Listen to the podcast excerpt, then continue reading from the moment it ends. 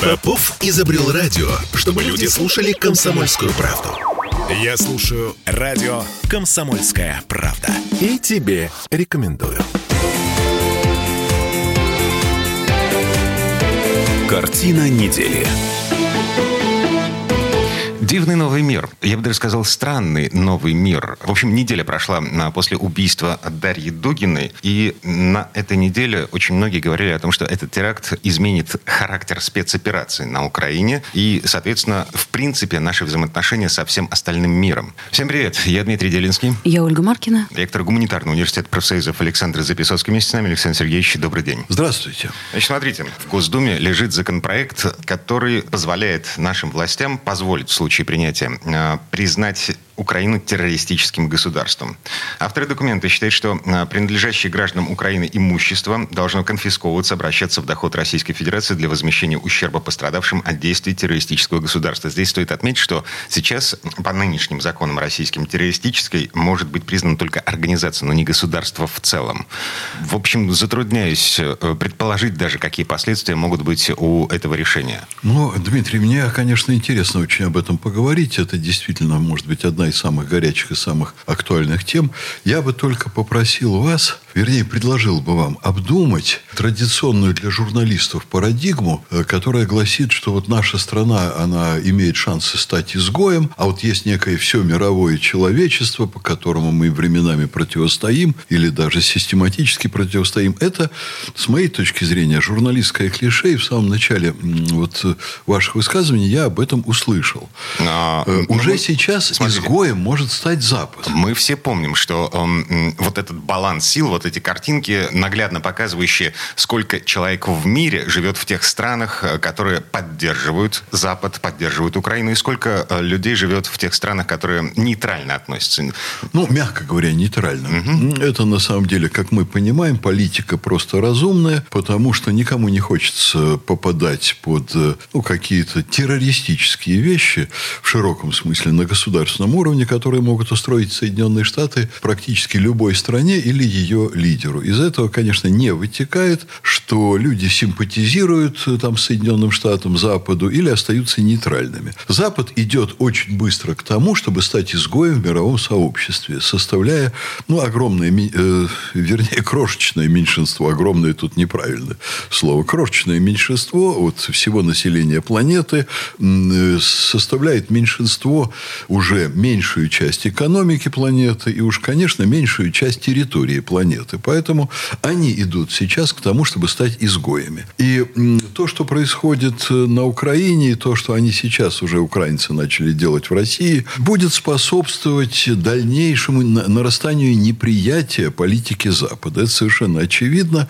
Э, смерть Дарьи Дугиной – это несколько странное событие по нашим меркам. То есть, это не водораздел, это не рубеж, Нет. Это, это не красная линия, которую э, мы предполагаем, наши спецслужбы предполагают, что украинцы перешли. Дело в том, что для них вот это нормальная вещь. Для Терроризм. них это для кого? Для украинской, ну, скажем так, элиты, которая, конечно, должна быть поставлена в кавычки. Я вам напомню, что только из моих добрых знакомых как минимум двое были убиты значит, украинским государством, уничтожены э, на Украине. Я назову Олеся Бузину и э, Павла Шеремета. Олесь Бузина приезжал к нам на Лихачевские чтения. Мы опубликовали у себя две его, ну, такие историко-популярные, историко-публицистические работы по истории Украины. Это человек со своими взглядами, который был за свои взгляды убит в центре Киева средь бела дня. Убит выстрелами в спину. Нашли, конечно, убийц. Стало сразу же очевидно, что заказчик – это украинское государство, это служба безопасности Украины. И, конечно, никто за это не понес наказание из убийц. Павел Шеремет Уж казалось бы, человек с тем оппозиционным бэкграундом, фоном, который должен был бы быть Украине чрезвычайно приятен. Это человек, который вступил в журналист, который вступил в очень острую конфронтацию э, с Лукашенко в Белоруссии. Когда ему стало совершенно невозможно жить в Белоруссии, потому что на него оказывалось давление там серьезное, он переехал в Россию, стал журналистом на одном из наших ведущих телеканалов и был вовлечен в определенную деятельность политического характера здесь, э, при производстве телевизионных материалов. Он отказался от популярности, он отказался от э, очень высоких окладов, которые есть на этих каналах.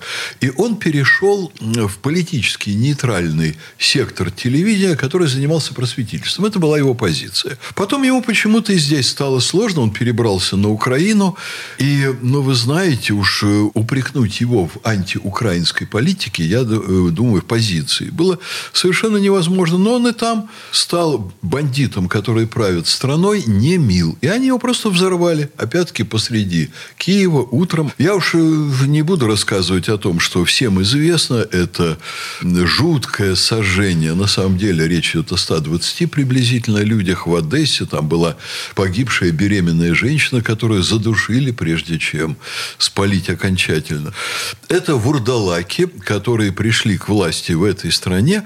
Пожалуй, на мой взгляд, правильно говорить даже не о государстве-террористе, хотя, наверное, и было бы справедливо принять соответствующий закон, правильно говорить о несостоявшемся государстве. Вот с моей точки зрения, до того, как все современные тенденции развития Украины проявили себя в полной мере, я, пожалуй, был э, не склонен, как ученый, считать Украину лимитрофным государством. Напомню, лимитрофное государство – это государство, которое находится в приграничье между там, двумя или несколькими крупными центрами глобальной силы, глобального зачастую, ну, сила это означает в ряде случаев противостояние, которые мечутся от одного сильного к другому под влиянием конъюнктурной обстановки. Ну, вот страны Балтии, типичные элементрофы, или там Болгария, Румыния, они всегда бегут туда, вот примерно как наши артисты, убежавшие за рубеж, где, как им кажется, жизнь будет слаще, когда вот они вроде бы находят сторону заранее, очевидно, более сильную, победившую, бегут туда, движимые шкурным интересом. Вот так же, как эти артисты, ну, я не буду сейчас называть имена, так же себя ведут и государства, которые всегда стремятся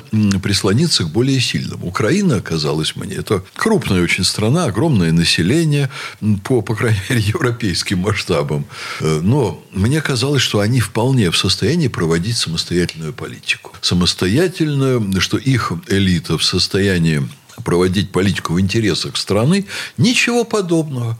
Вот последним таким государственным деятелем, которого я могу вспомнить, и очень редкий, это Азаров который, кстати, не украинец, он э, приехал из э, других мест Советского Союза. Но если вы посмотрите всех президентов страны после распада Советского Союза, там практически не было людей, которые обладали бы достоинством крупного политического лидера, крупного национального лидера. И их политика, она с самого начала, я сегодня это вынужден признать, с самого начала распада Советского Союза была лимитрофной.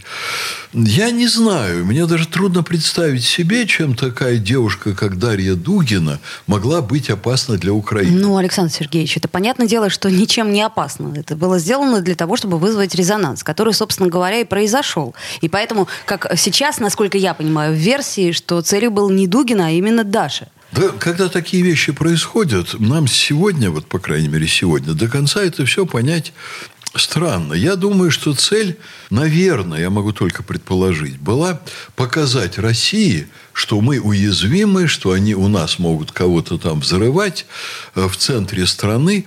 Я не представляю себе, чтобы российское руководство разрешило взрывать кого-то в центре Киева. Даже при самых сложных стечениях обстоятельств. Нет, невозможно такое. Конечно, когда там, Россия боролась с чеченскими террористами, э, наше руководство сказало, что мы их будем мочить где? Известно. Что это террористы, это люди, которые должны быть уничтожены в любой момент, когда это возможно, в любой точке планеты.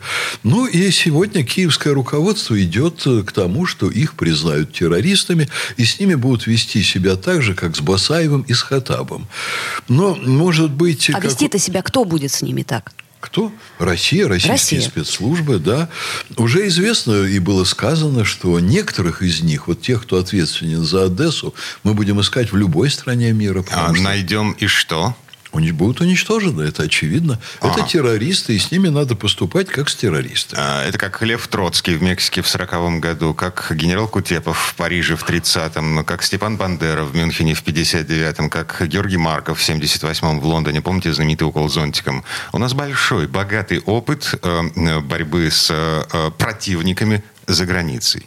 Вы знаете, вот ваш ряд у меня вызывает э, неприятие. Я вам скажу, по каким причинам. Троцкий, конечно, был революционным экстремистом. И, конечно, допускал жесточайший военный террор в годы революции. Тем не менее, я бы все равно не поставил бы Льва Троцкого в один ряд с Бандерой, потому что Бандера – это настоящий фашист, а настоящие фашисты, которые совершают преступления, они должны, конечно, уничтожаться по всей планете. Но это все равно, что Гитлера нашли бы в Аргентине, и что же, его не уничтожать? Да уничтожить, конечно. Это люди, которые... Под суд, Александр Сергеевич. Что? Под суд. Э, если было бы можно, под суд. Если бы было нельзя, уничтожить как есть военного закон. преступника.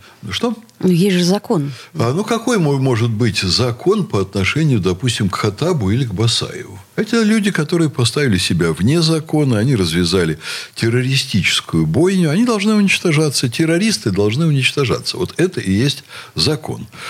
Поэтому я думаю, что сегодняшнее руководство Украины идет очень быстро к этому. И э, они надеются, что они убегут, они надеются, что они спрячутся. Но люди, которые санкционируют террористические акты, должны быть наказаны. Я в этом убежден. Александр Записовский, ректор гуманитарного университета университет профсоюзов. А мы вернемся буквально через пару минут. Картина недели.